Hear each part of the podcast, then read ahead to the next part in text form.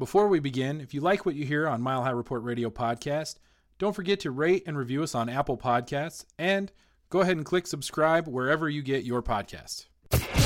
You're listening to Mile High Report Radio with your hosts, Adam Malnati and Ian St. Clair. Get involved with the Denver Broncos conversation at milehighreport.com. And now it's time to get to work. Adam, don't look now, but it's officially Denver Broncos game week. But as I said in my Play Colorado betting preview, after the devastating Von Miller injury, does it have to be? I, I, I mean, I guess technically it does have to be, but could we just could we just package up the 2020 season, put it in a nice little crumpled up ball, and throw it into the dumpster fire that is 2020, and, and just be done with it?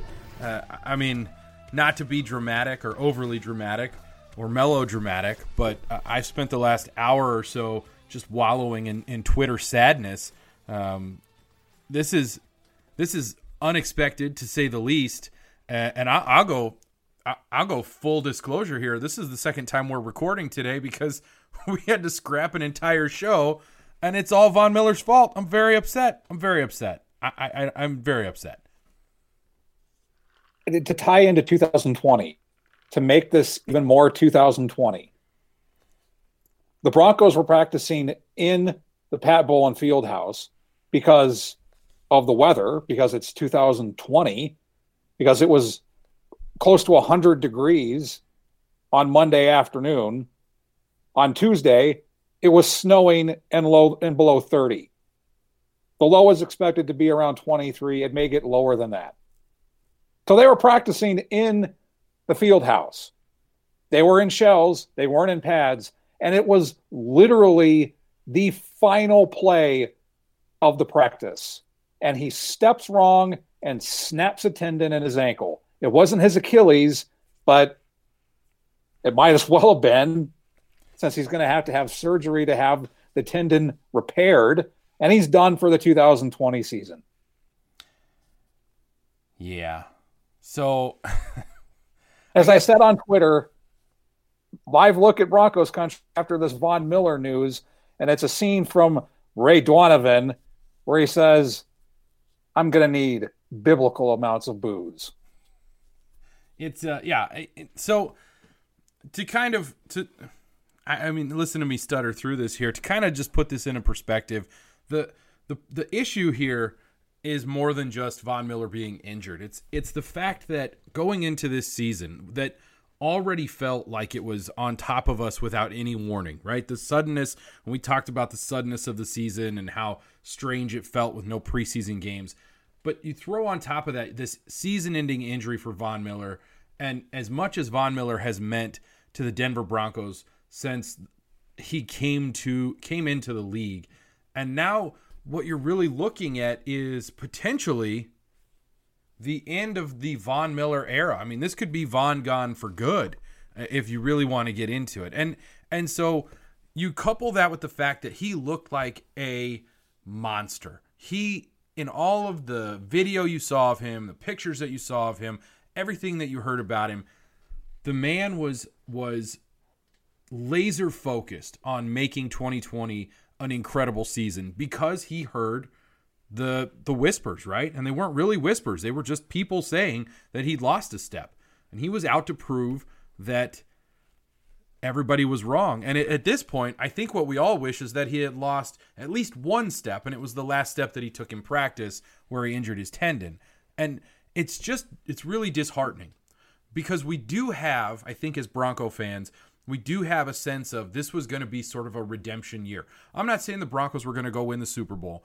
I, am not making that prediction. I'm not saying the Denver Broncos were going to be a, a playoff team, but there was going to be something about this team in 2020. And maybe losing Von Miller shouldn't take that away from us as fans. We should still feel confident about what is going to happen in Denver with the Broncos and Drew Lock and these young weapons that they brought in and his connection with Courtland Sutton. And you've got Jerry Jeudy and you've got uh, Noah Fant, I think, is somebody we should be talking more about.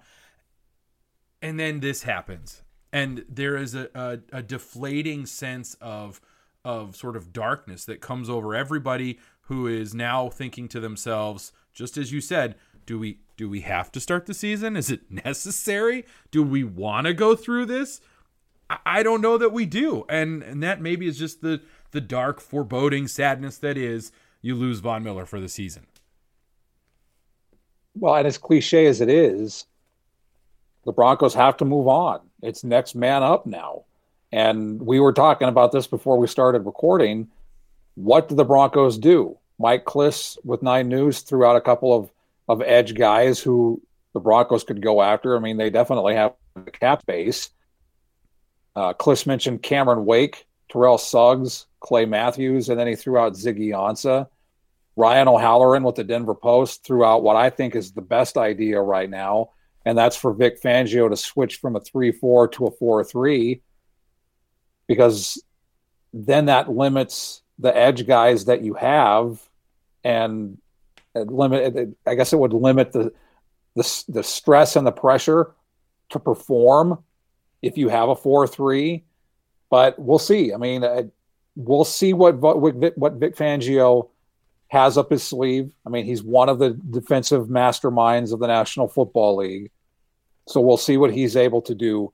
But when you lose a guy like Von Miller who obviously you touched on everything that he's done to get ready for the season, looking like a beast, but he also took on a more of a leadership role. And I think the the one thing that impacted that was the loss of Kobe Bryant. He realized that he wanted to be more of a vocal team leader like Kobe Bryant was. And now you lose that. So there's not just going to be an impact on the field, it's going to happen in the locker room. You now lose that vocal leadership presence that isn't going to be there now. And it's going to put more of an onus on Bradley Chubb, who's coming off another ACL injury, who's had some issues coming back, which is expected when you come back from a severe injury like that. So it, it this really does change everything. It really does change everything. I, I'm not saying that the season is over because the last time the Broncos were without Von Miller. They went to the Super Bowl. Obviously, Slightly your quarterback, Peyton Manning, was your quarterback at that point. The, the greatest offense in the history of the NFL. I mean, you know, a couple things different. So it, it will be very interesting to see how the coaching staff responds, how the players on defense respond. But this is a crushing blow for the offense, too, because we talked about how good of a defense would help Drew Lock and this new assortment of weapons that he has. And that, now that is impacted by this. So, in the words of John Fox, who plopped it out there and expected it to perform all the time, next man up. And whether it's Jeremiah Attaochu, Malik Reed, if they bring in Cameron Wake, Terrell Suggs, Clay Matthews, Ziggy Ansah, or as I suggested, why not just bring in all of them because they have the cap space? I I mean, we'll see. Yeah, we're we're uh, we're heading into uh, what we were only a few hours ago so very excited to see, and that was the start of the Denver Broncos 2020 season. And now uh, this just throws so many questions out. Uh, it it it makes it difficult to really get excited. And and, and let's let's try and and put a positive spin on this. That we do still have the opportunity to watch the birth of a new offense, right? We do still have the opportunity to witness the the sort of changing of the guard and hopefully see and this is this is I'm going to try and be hopeful, right? Rebellions were built on hope. We're hopeful that what we witness in 2020 is Drew Lock becoming that franchise quarterback that we all think he has the potential to be. I don't think there's anybody who's listening to this podcast that doesn't think that Drew Lock uh, has uh, has a chance at being the future of the Denver Broncos franchise, the face of the franchise. What is again disheartening about it is you kind of wanted to see that baton being passed in a way where Von Miller was on the field and there was some sort of of connection there. And and for Von, I feel terrible because what happens in professional sports when you get injured in especially in football and it's it's almost sad to see. You get these guys that they're standing around on the sidelines, they're wearing street clothes and they're excited for their teammates, but they're there's no connection what whatsoever. And uh, you you know you talked about Von Miller wanting to have more of an impact and wanting to be that vocal leader on the field and and be there for his teammates. And it, it doesn't matter what you do or who you are when you're not on the field or the when you're not on the court or when you're not on the pitch or whatever. It's it's near impossible to really be a leader on the team.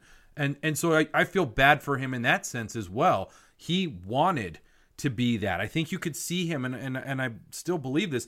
He was turning towards that Demarcus Ware stage in his career where he, and he's always done the pass rushing camp and those things, but he was turning into the guy that was going to teach these young players how to be professional athletes.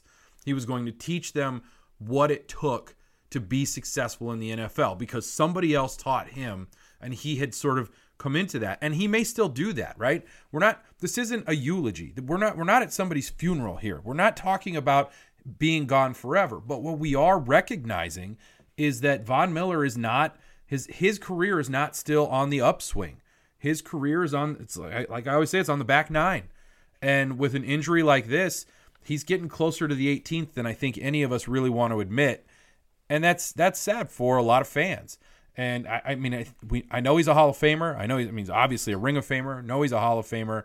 Uh, you know, Super Bowl MVP, champion, all of those things.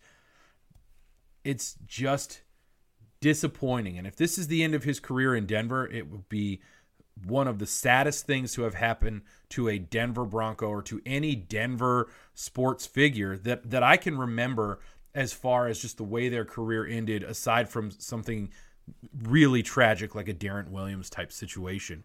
So, so this could be sort of a sad moment that we look back on as fans and go, remember what happened? Remember how sad that was? And we won't know until, I don't know, I guess next season. I guess we have to get out of 2020 and hopefully we're able to do that soon. Like tomorrow would be nice. And this brings up something that I was just thinking about the Chargers just lost Derwin James. Mm-hmm. What's a bigger injury loss? Is it Derwin James or is it Von Miller? Either way, it sucks because now you have two of the best defensive players in a division that's going against the best quarterback in the NFL. I think that's a great question. Here's here's what I will say to that. My belief is that the Chargers were a bottom dweller, right? They were not going to be good. I don't care what. I know it's Chargers season and everybody else, you know, it has to talk about how great the Chargers are going to be and then they won't be great. That's fine. I've never fallen into that trap. I don't see the Chargers as a team that was going to threaten, that was going to be a, a team that might make a run at the playoffs. I think they're a couple years away, if that. Uh, I think losing Derwin James is bad, but I don't think it takes them out of the running for the playoffs because I don't think they were in the running for the playoffs. I do think losing Von Miller for the Denver Broncos potentially hurts their playoff t- chances in a way that Derwin James being lost by the Chargers doesn't. So, so for my money, and and it isn't just because I'm a, a Denver Bronco fan, although I'm sure that that does sort of sway my opinion a little bit. I, I think Von Miller is a bigger loss just because the Denver Broncos, I believe, were closer to being a playoff contender than the Chargers were. And now I think that the, the Broncos sort of take a couple steps back and, and are not as close to the playoffs as they were just, you know, just 24 hours ago. I'm going to take a, a different a, a, different spin on this to to make it more positive. We've talked about the negative. We talked about how much this could impact them in a negative way, but there's also a positive in that it could bring this team even more together, and it could allow people to step up who wouldn't have gotten the chance beforehand. When Jeremiah Attaochu got a chance in that in, in the game last year against the Houston Texans, he stepped up in a major way and earned the respect of not just his players, his fellow players, his teammates, but Vic Fangio. Malik Reed came out of nowhere as an undrafted free agent. He now has the chance to really make an impact now. So, yes, we focused on the negative. We focused on they're without Von Miller. But this could also be a way that brings this team together in a more cohesive manner, in a more cohesive way. And they say, well, now everyone's doubting us. We lost one of our best defensive players. They're going to doubt us now. Let's step up and prove them wrong. And now you have the, like I said, Attaochu and Malik Reed have that chance. The onus is going to be on Bradley Chubb. Maybe he'll be even more motivated now to step up for his brother who's gone now, not gone, but off the field. So there are there, there is a way for this to become a positive. It just depends on how they re, how they respond to it. Absolutely, I think that's a great way to look at it. I think it's a, a, a wonderful thought. Um, you know, we're all going to go through the stages of grief on our own time, and it sounds like you're at acceptance. So, congratulations uh, on making it all the way to acceptance. That's a that's a pretty big bounce right there. That's that's good. Whereas I'm not quite I'm not quite at acceptance. I'm still at anger. Is is confusion one of them? Is uh, what, what's another question? Questioning, right? I'm questioning things. I'm, I might be at frustration. I don't know. I know I'm not at acceptance. I'm not quite there yet, but but maybe maybe soon. Maybe after week one. I'll accept it. I don't know. I think it's because it's 2020. So I'm pretty much sold and bought into anything is possible and anything will happen. I go back to the weather when you go from close to 100 degrees and wildfire ash falling from the sky to 23 degrees and snow the next day yeah, I'm I'm pretty much open that anything is going to happen in 2020. Yeah, definitely. So I, I guess I guess what we have to do now, because it is technically what we're supposed to be doing, is we have to talk about we have to talk about the the Tennessee Titans game. The Denver Broncos on Monday night to start the season play the Tennessee Titans, and uh, we, we've already we've all just again full disclosure we've already had this conversation but i have a feeling it's gonna go a different direction now that things have happened over the last few hours that have changed our opinion about the denver broncos and, and whether or not they're going to be successful. So i think let's go ahead and just jump right into keys of the game. Uh, my key isn't going to change uh, because i still think that you know f- from what i said earlier i think it's the same thing but I will be curious to know. So I'll let you go first. What is your key to the game? It's the same thing. It's even more true now because of what happened with Von Miller. And that's to have a strong start. Whether it's on offense or whether it's on defense, the Broncos need to come out and punch Tennessee in the proverbial mouth. And that was with Von Miller. It's even more true now. You don't want to get into a situation where you're playing from behind. And that was with Von Miller. Now it's without Von Miller. And I still think it's possible to do that because I really do think that this is going to serve as added motivation for this team, that it's going to bring it together, that it's going to really buy into the fact that no one is going to take it seriously now, that they're going to be counted out. And I think they're going to come out and they're going to want to prove a point on Monday that Von Miller isn't the whole team. There are still 53 other guys who can step up and lead this team. It makes it a little more difficult now, but I really do think that they're going to want to come out and prove a point. So a strong start is so vital in this game to get the juices flowing, to get them reminded that it is football, that if they do have this strong start, especially on defense, that, yeah, maybe we can do this without Von Miller. And they can believe in itself that it can do this. I like that. I think so. My key to the game is is the same key to the game, but for a different reason. Uh, and so when we talked about this earlier, uh, and and we believed that Von Miller was going to be there, I said that the key to the game was to score points. Which again, I will say is I, know how silly that sounds, right? It's sort of a dumb sounding key to the game because you're right. If you don't score any points, you can't win. But I was talking about scoring a lot of points, and and my my thought process there is this is a team that is not quite ready to win close games. And so what they really need to do is go out and just blow out the Titans if they're going to get a win. And unfortunately, the shift there has to be they're going to have to score a lot of points because I think they're going to give up a lot of points.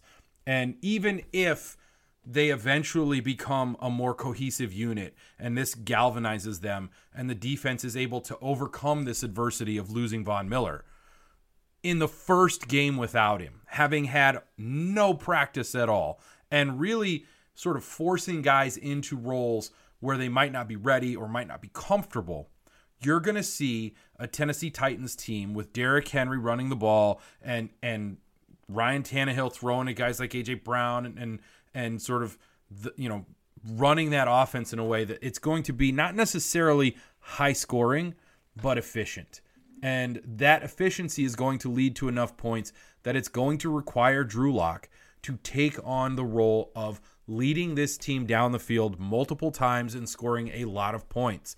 And so it's it's going to be imperative that this offense is able to keep up with the Tennessee Titans offense, match them so that when it eventually comes down to it at the end of the game, they still have a chance to win. Whether that be with a Brandon McManus field goal or a, game winning drive, I really think this is going to end up coming down to something close. And, quite frankly, I am not confident that this offense is ready to win in a shootout where the game is close. I'm, I'm not sure I'm quite there yet. But losing Von Miller to me means giving up more points on, on the defensive side of the ball, scoring fewer points on the defensive side of the ball. Like I, I was feeling like there was going to be some defensive points scored there for the Broncos. I'm not seeing that anymore. And so now it is going to be even more on Drew Lock, even more on the offense with these young weapons and Courtland Sutton taking a leadership role and Melvin Gordon being being somebody who can control the football in the run game and Philip Lindsay being able to control the football. It's going to take a lot. And I'm not sure that I'm very confident about that, but that is going to be a key to the game because if they don't score enough points, I, I know everybody say, of course not. If they don't score enough points, they're not even going to be in the game at all to be close. It's they're going to have to score a lot, and that's just the way that it is. So key to the game is you got to score points, you got to score touchdowns. I think is maybe the best way to say that. You, you can't just settle for field goals in this game because I don't think Tennessee is going to have to settle for field goals. I think this is going to be a high scoring Monday night game. Sitting here and I'm, I'm thinking about this. I get that Von Miller is a leader on the on especially in the locker room. But what did he do on the field last year that makes us think that this is going to be some dramatic loss that they can't overcome. Because if you look at what he how he performed in 2019, he really didn't do anything. Well, no, I think I, am not trying. I'm not trying to say that that it's not going to be a loss, but I, I think Von Miller was still wasn't he one of the over, league leaders over, in pressures? I mean, he was still getting to the quarterback. He just wasn't finishing, right? Isn't that sort of what the drop off was. The, just to just to kind of. But despite all that, they still ranked number one as a red zone defense. And now you add something that they didn't have in 2019, and that's an interior guy in Jurrell Casey. I think his value is going to be even more important now without Von Miller because the things that we have been saying about Jurrell Casey and what he's going to be able to do to open up the edge is still true. It's still going to open up the possibility for Bradley Chubb to get more pressures. It's going to open it up for Malik Reed and Jeremiah Attaochu or whoever they bring in. I'm not trying to say that Von Miller that, that his loss is not going to be felt. But I'm I'm just I'm trying to to bring it back just a little bit. Reeling it in a little. He's bring, reeling it in a little.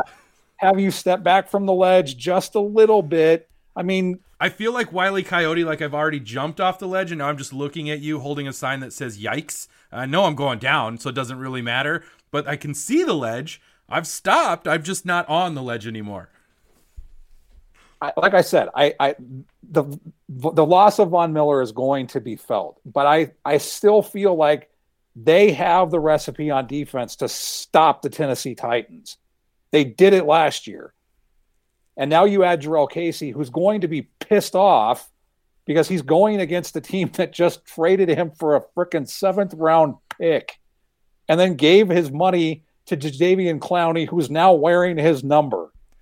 So, as we said on our previous podcast, there is no short of motivating factors for Jurrell Casey in this game. Now you add in Von Miller not being there. I I don't know. I, I don't know if it's because I'm a Broncos fan and I have orange and blue goggles and orange and blue blood going through me, but I think this actually increases the likelihood that they blow Tennessee out even more. Wow. Okay. So do you want? Do, I wasn't I wasn't at bold predictions, but would you like to make that your bold prediction? Like I'm you're you're skipping things here, but sure, you want to make that your bold prediction? We can segue to that. Let's go with key players first. All right. I, I, think that's probably smart. Players to watch is the next place to go. And I have to come up with a new defensive player because, because yours was Von Miller. was Von Miller. I feel bad. Which Maybe is this is my fault. Which is why we're re-recording the podcast. That's right. I think it's pretty clear who mine is, and it was actually the one I had when we first recorded, and that's Jurrell Casey. I think his his value is going to be even more tantamount now because it's something that the Broncos have lacked since Malik Jackson left, and that's interior an interior presence in the run game, in the passing game. He is going to have an even more crucial role now, and I think he's going to step up and do it. And I, I just listed all the reasons why. You were already there, um, yeah. It's called. So I, I, I'm. Is that a segue, or is that just where you very, very, you sort of stitched that together very nicely? I think I really enjoyed that. It's the only time I know how to sew. I w- but I, I, I think Jurrell. I'm going to be fascinated to see how Jurrell Casey steps up and performs in this game because I because now his leadership is going to be even more crucial without Von Miller. Yeah, I, I I do agree with that, and in fact, my player to watch has shifted because it was Von Miller because I believed that he was going to have an incredible season based on just motivation that he the motivation he had to prove everybody who doubted him wrong. But I am going to shift it to that leadership thought process. And so if it wasn't Von Miller in a leadership role, the the next guy that's going to sort of fill that leadership spot in my opinion for the Denver Broncos is Justin Simmons. And uh, I have, you know, everybody who listens knows I'm a big Justin Simmons fan. I, am a fan of him uh, just Same. as just as much off the field as I am on the field, and the way that Same. he comports himself. Uh, I think that he is one of those guys that commands respect from his teammates, from the people around him, and he is someone who I think is going to slide very nicely into a leadership role that he was really already in. Uh, I, I, believe that he and Kareem Jackson together are a, a pretty solid safety duo that kind of leads that defense in general, right? They stand in the back. That's what defensive backs do. And they kind of get people together and get them in order and get them in place.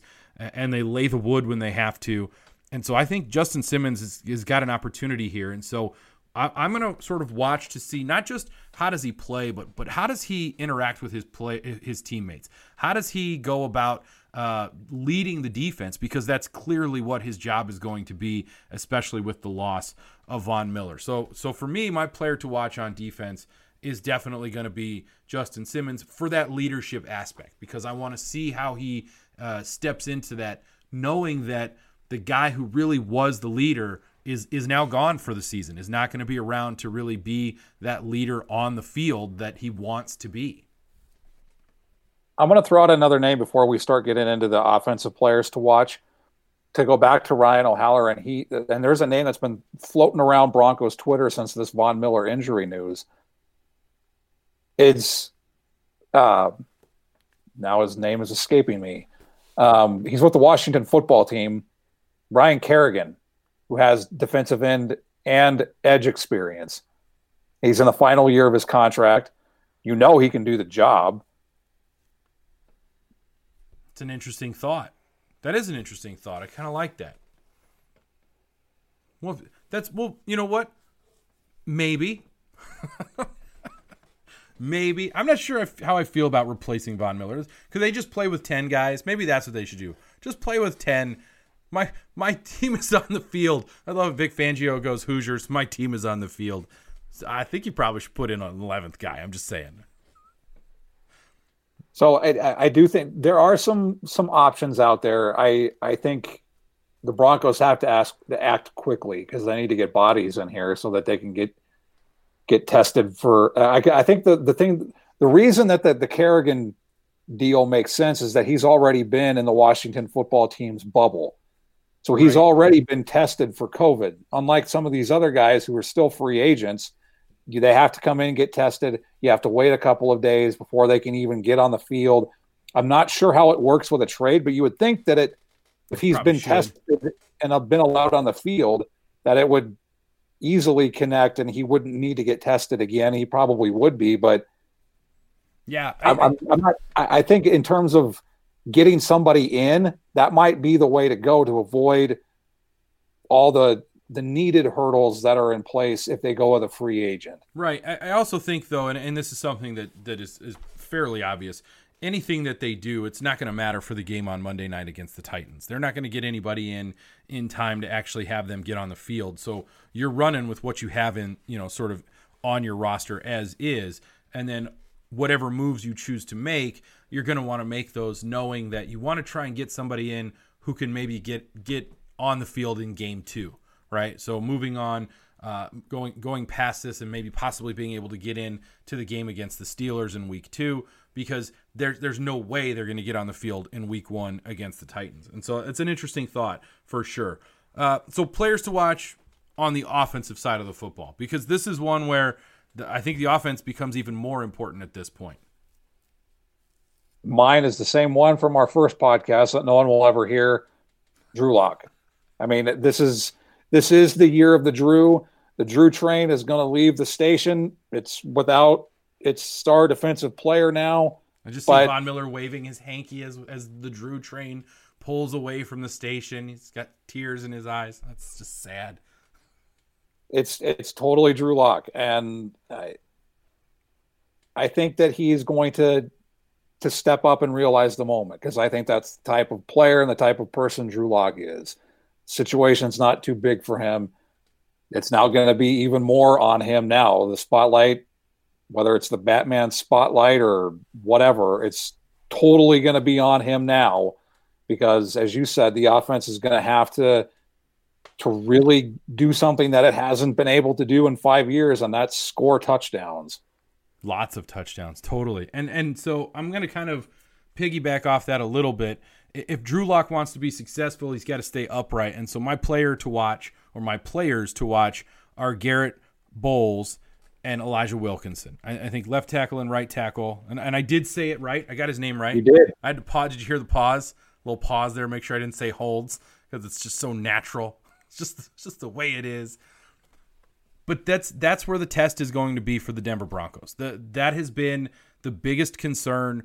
If if you haven't been concerned about the tackle position in Denver, then you've been watching a different sport. You haven't been paying attention because Garrett Bolles is is somebody who has been a big part of the problem offensively over the last couple of years. And, and I mean that sincerely. He's a drive killer. He's a drive killer because of his penalties. He's the type of player where you get a big play and then, you know, flag on the field holding number 72, you know it's coming.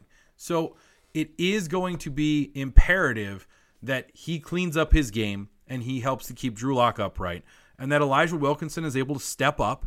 You know, we're talking about next man up on defense. Let's not forget on the offensive line at right tackle, we're we're next man up already and have been for a while with Elijah Wilkinson because Ja'Wuan James has opted out of the 2020 season. And this is the opportunity for Elijah Wilkinson to step into a role. Uh, we've talked. I've talked. Remember talking to Benjamin Albright a couple of times about how the Denver Broncos really like him, and it's been difficult on him because he hasn't played in the same position for uh, multiple games in a row. He never really knew what he was going to be doing until he got into the facility the week before or even just a couple of days before and sometimes even on game day was when he was finding out what he was going to be doing. So this is going to be that opportunity for him to settle into a position and take control of it. Will that happen? I don't know. And and that's the problem with this offensive line is that you feel fairly confident with what you have on the interior, but if Garrett Bolles and Elijah Wilkinson can't hold down the edge, Drew Lock is going to be scrambling for his life, and scoring touchdowns is going to be the last thing on his mind because he's going to be trying to just stay upright the whole time. So to me, those are your two players to watch for sure on offense. And a, just a quick note for all the time that we talked about how Lloyd Cushenberry wasn't getting starting reps, he's starting at center on Monday night. Yes. All right. That's finally some good news. Is it is there any real good news anymore? Is any news good after hearing about Von Miller? I don't know. I'll just have to reevaluate, I suppose. So, do you do you have a bold prediction? I, I guess I guess you kind of already made it, but go ahead and, and redo your bold prediction because I, I I I don't know that I do have a bold prediction here. I'm actually gonna I'm, I'm gonna stick with my guns here, and I'm gonna say that Drew Lock still throws for over 300 yards and four touchdowns. Yeah, I, you know what? Maybe I'll put out the the other podcast and people can listen to it like they're in an alternate universe, like some sort of Infinity War, uh, you know, alternate universe where uh, things are fine and Von Miller's still playing, and we can just pretend that Von Miller's still on the field. I like that though. Drew Lock has a big game. I, am fine with that. I think that would be an excellent, uh, an excellent, excellent way to start the season. Uh, my bold prediction is going to change uh, slightly, but it is going to change. I, I think that the Broncos score 40 points. I do. I, I still think they score a lot of points, but I think they lose. Uh, and so that actually uh, gives you my game prediction as well. I think they lose in a close one. I think they end up losing uh, something like 42 to 45 uh, by you know by a field goal, something close. I think you're you're still going to see this team struggle to win close games, just because that's something that when you have a, good defense, they can kind of help keep you in games. I don't know that they're ready to win a close game. And so I think they're going to score a lot of points, but I think they're going to give up a lot of points. And I think they're going to end up losing, unfortunately, on Monday night, uh, 42 to 45, which I am less than thrilled with. I'm going with 34 17 Broncos.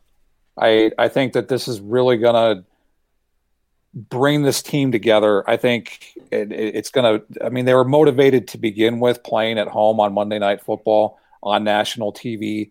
Excited to finally get onto the field and play against somebody else and to do it at home to to put all the stuff that's been happening in the country and around the world to not have to think about it for 3 hours and just play football and now you add in the motivation of their leader being out and wanting to play for him I, I do think that this is going to serve as a way to bring this team together and give it even more motivation to play a great football game. And I think Drew Lock and the Broncos are going to put up 34 points.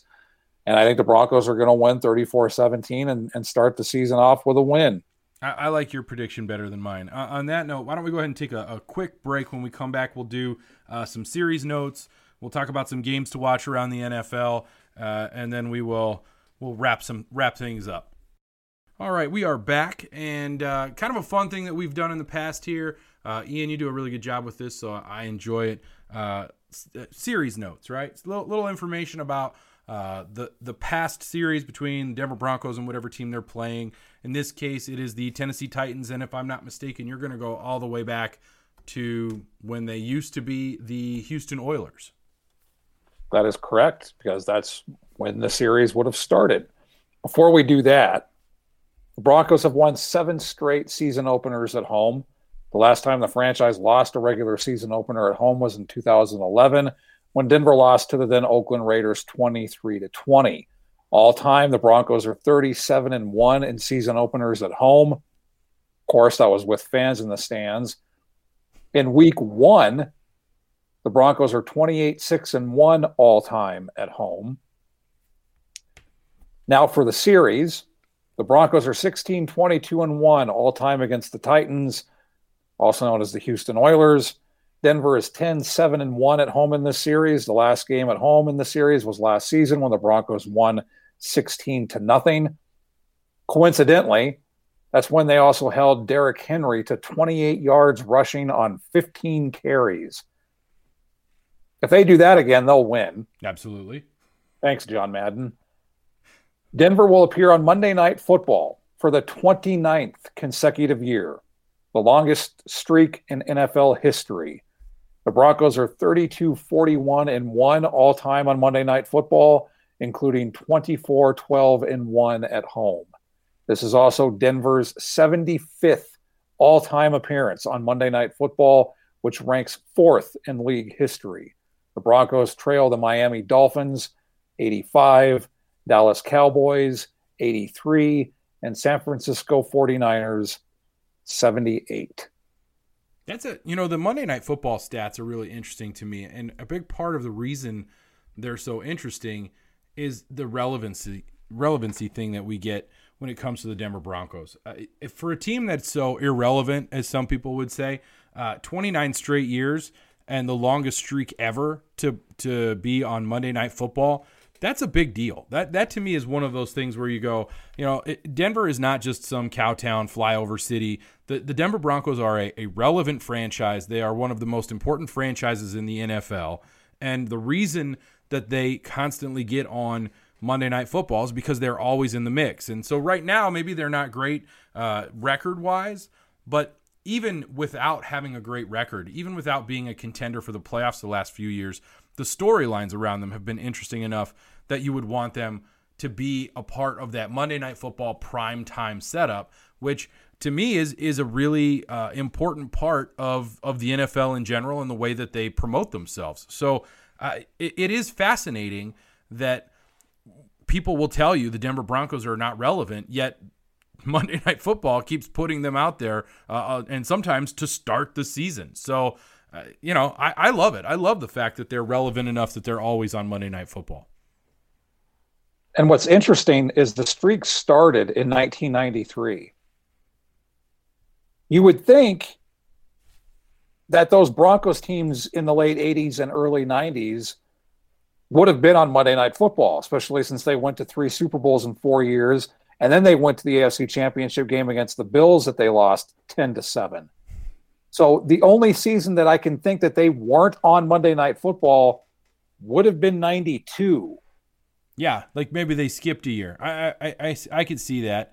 So you miss one year of Monday Night Football in the last what is that 35 years 30 you know 34 years I mean my math might not be perfect but it's close and uh yeah, I mean that that is a, an incredible streak of not just being on Monday Night Football, but again that relevancy where you know that this is a team that people want to watch. That's why you put them in prime time.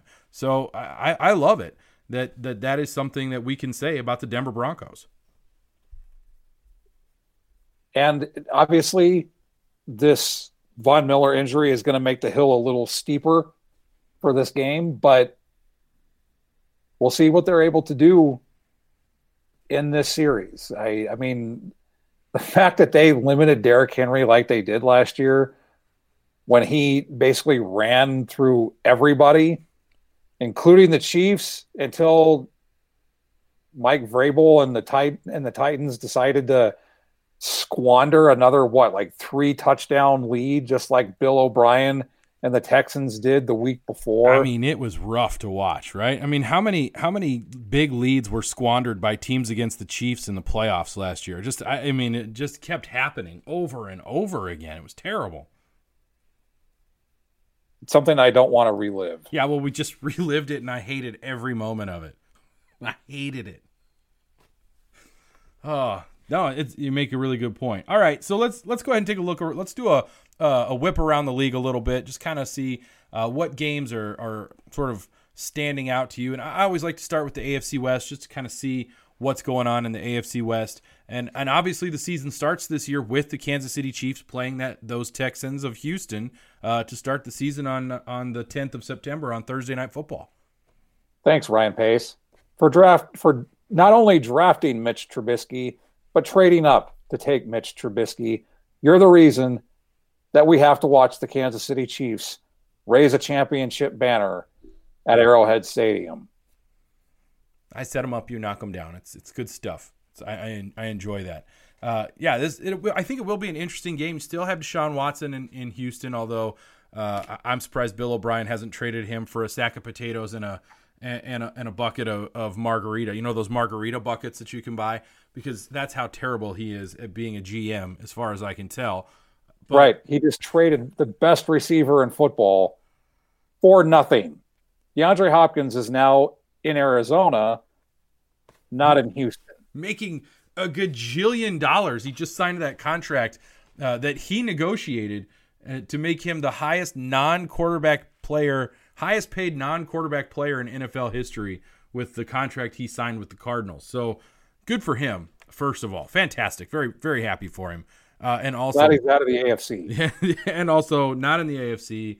And Bill O'Brien, you must be the dumbest person in the National Football League, aside from Ryan Pace, obviously, right? Just to just kind of circle back to that.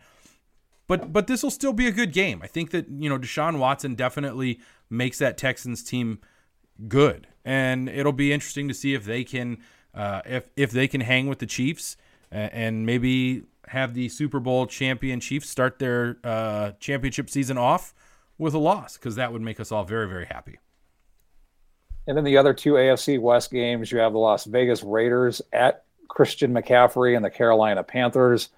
I would tend to think that Christian McCaffrey is the reason the Panthers will win that game, mainly because the Raiders don't have a defense that can stop him.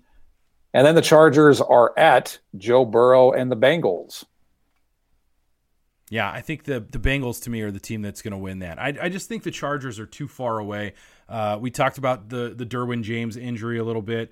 Uh, I I know that they've got Joey Bosa. I, I know they've got uh, was it Melvin Ingram. I, I know they've got guys on defense that can play.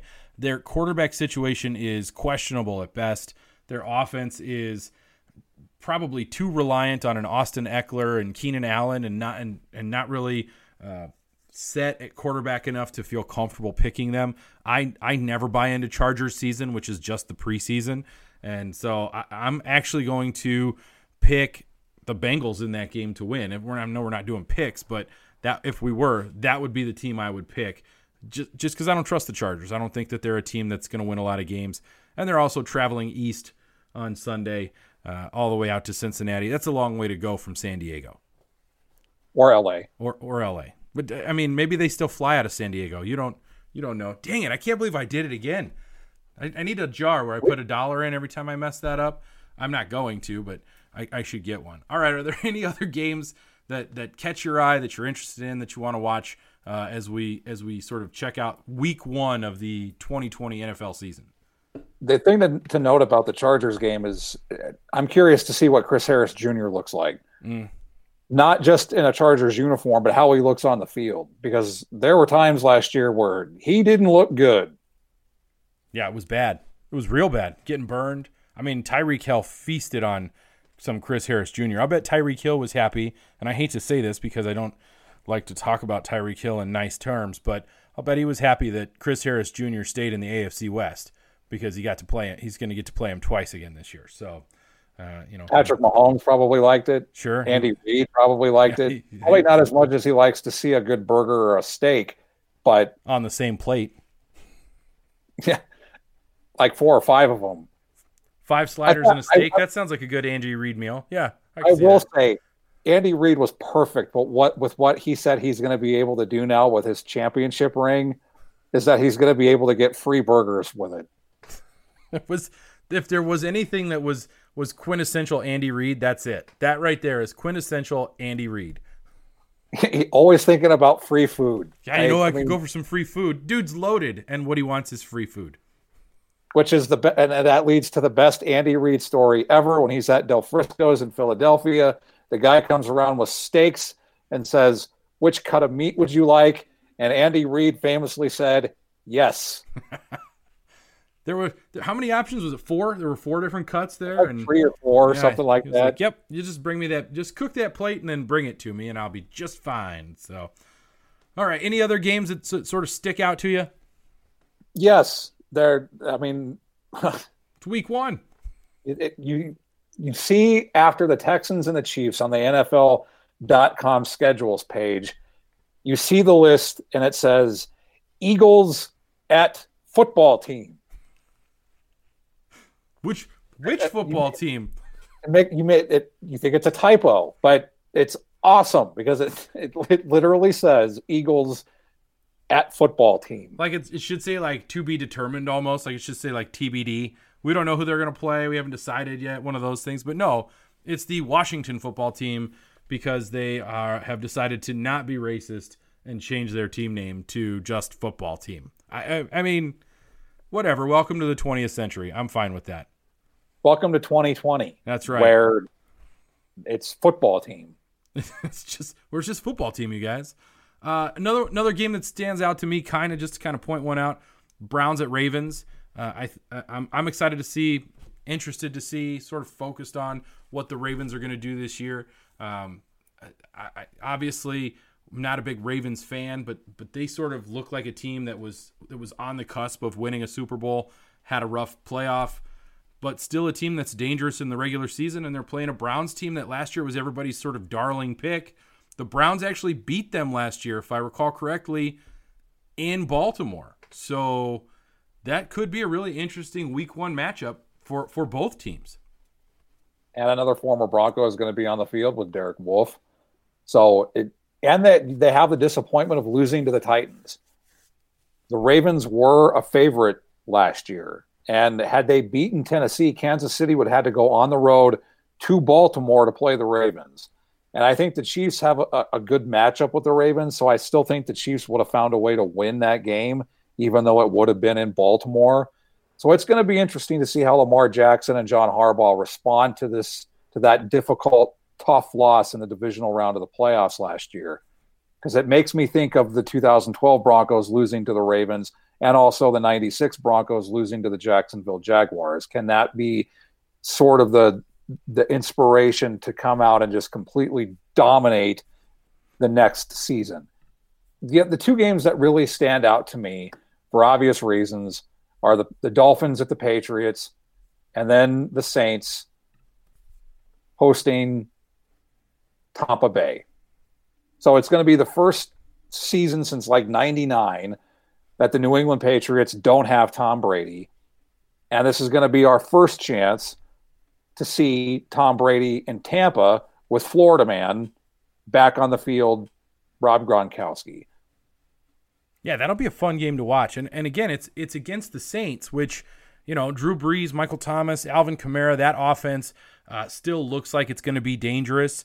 So so that could be a really interesting NFC South matchup that that has playoff implications down the road. So you know Tom Brady with lots of new weapons. I mean he is this the first year since Randy Moss left New England that Tom Brady is going to have somebody that isn't a tight end named Rob Gronkowski that or really Aaron. I mean that really is one of the best wide receiver duos in the NFL. I know people say Julian Edelman was is was whatever great. Uh, I'm sure that's wonderful, but think about who he's throwing to with Mike Evans and Chris Godwin on that team, along with Rob Gronkowski. I mean, there there are weapons in Tampa Bay. There are there are certainly ways that Tom Brady could uh, turn that into a, a very good team, uh, as long as Father Time doesn't creep up and, and snatch him. I think this is a game that could legitimately be like that Kansas City Los Angeles Rams game on Monday night from a couple of years ago, where both teams just went back and forth. I think that could legitimately be this game in the Superdome in New Orleans because I don't think there's going to be a lot of defense, even though I think both teams have the potential to have pretty good defenses. Yeah, I would say I think the Saints have a pretty good defense. I mean, Tampa Bay's okay, but I think the Saints have a, a good defense but I think I, you're heading I, in the right direction here. But I think this could be a shootout. This could be a, a game where you could see both teams get close to 50. Um, and then the other game that I'm that I'm eyeing that I think is going to be interesting is what the Steelers look like with Ben Roethlisberger back on the field. Obviously, he doesn't have Antonio Brown and some of those other weapons. Le'Veon Bell, that's now with the Jets. I'm I'm curious to see how an older Ben Roethlisberger looks coming off of an arm injury that kept him out basically all of 2019. So what do the Steelers look like? Because they pretty much they were on the verge of being a playoff team with their third string quarterback who isn't even on their roster now. So what do the Steelers look like? You know they're going to have a defense. For some reason Pittsburgh always has a defense. It's it's like I don't know. It's it's it's it's like taxes and death. It always happens. Right. The that's, Steelers have a defense. Yeah, I think that's so, the only way to explain it. But I'm so I'm curious how Ben Roethlisberger looks and, and and what the Steelers' offense looks like. Yeah, and you know the reason that that's a game to watch as well is because the Broncos play the Steelers in Week Two in Pittsburgh. So they're traveling to Pittsburgh. It's a it's a morning game essentially. I think it's, it was 11 a.m. on on Mountain Time uh, which is traditionally not or, or historically not very good for the Broncos. They don't play well uh, on the East Coast in the morning, that kind of thing. So uh, it'll be it'll be interesting to see how good the Steelers look, and and is that something that's going to translate into Week Two when they play the Denver Broncos when when Denver comes to town? And so it will be a game that I want to watch just because it you know you got to scout your enemy a little bit, I suppose. And the one thing about that game that's interesting, just to get a little bit ahead, is I wonder how much the Broncos will be benefited by not having fans in Pittsburgh. They're not going to have to deal with the terrible towel and those screaming Steelers fans at Heinz Field. So yeah, that that's another reason to look at that game. It's it's just it, it is fascinating to be talking about football when I don't think either one of us expected us to be talking football because of how wild 2020 has been. I mean, it's been an insane build up. We didn't get any preseason. We had no practice games where we got to practice doing what we do. So that that definitely changes things as well. Uh, but uh, as frustrating as things have been over the course of the last few hours before we recorded this with the news of Von Miller's injury and, and the end of his season, I, I even still I'm happy that we're back to talking about football and, and the games are going to be played.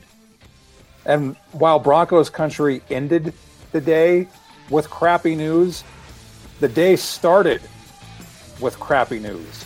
And Odell Beckham. You've been listening to Mile High Report Radio. Get involved in the discussion at milehighreport.com. And as always, go Broncos.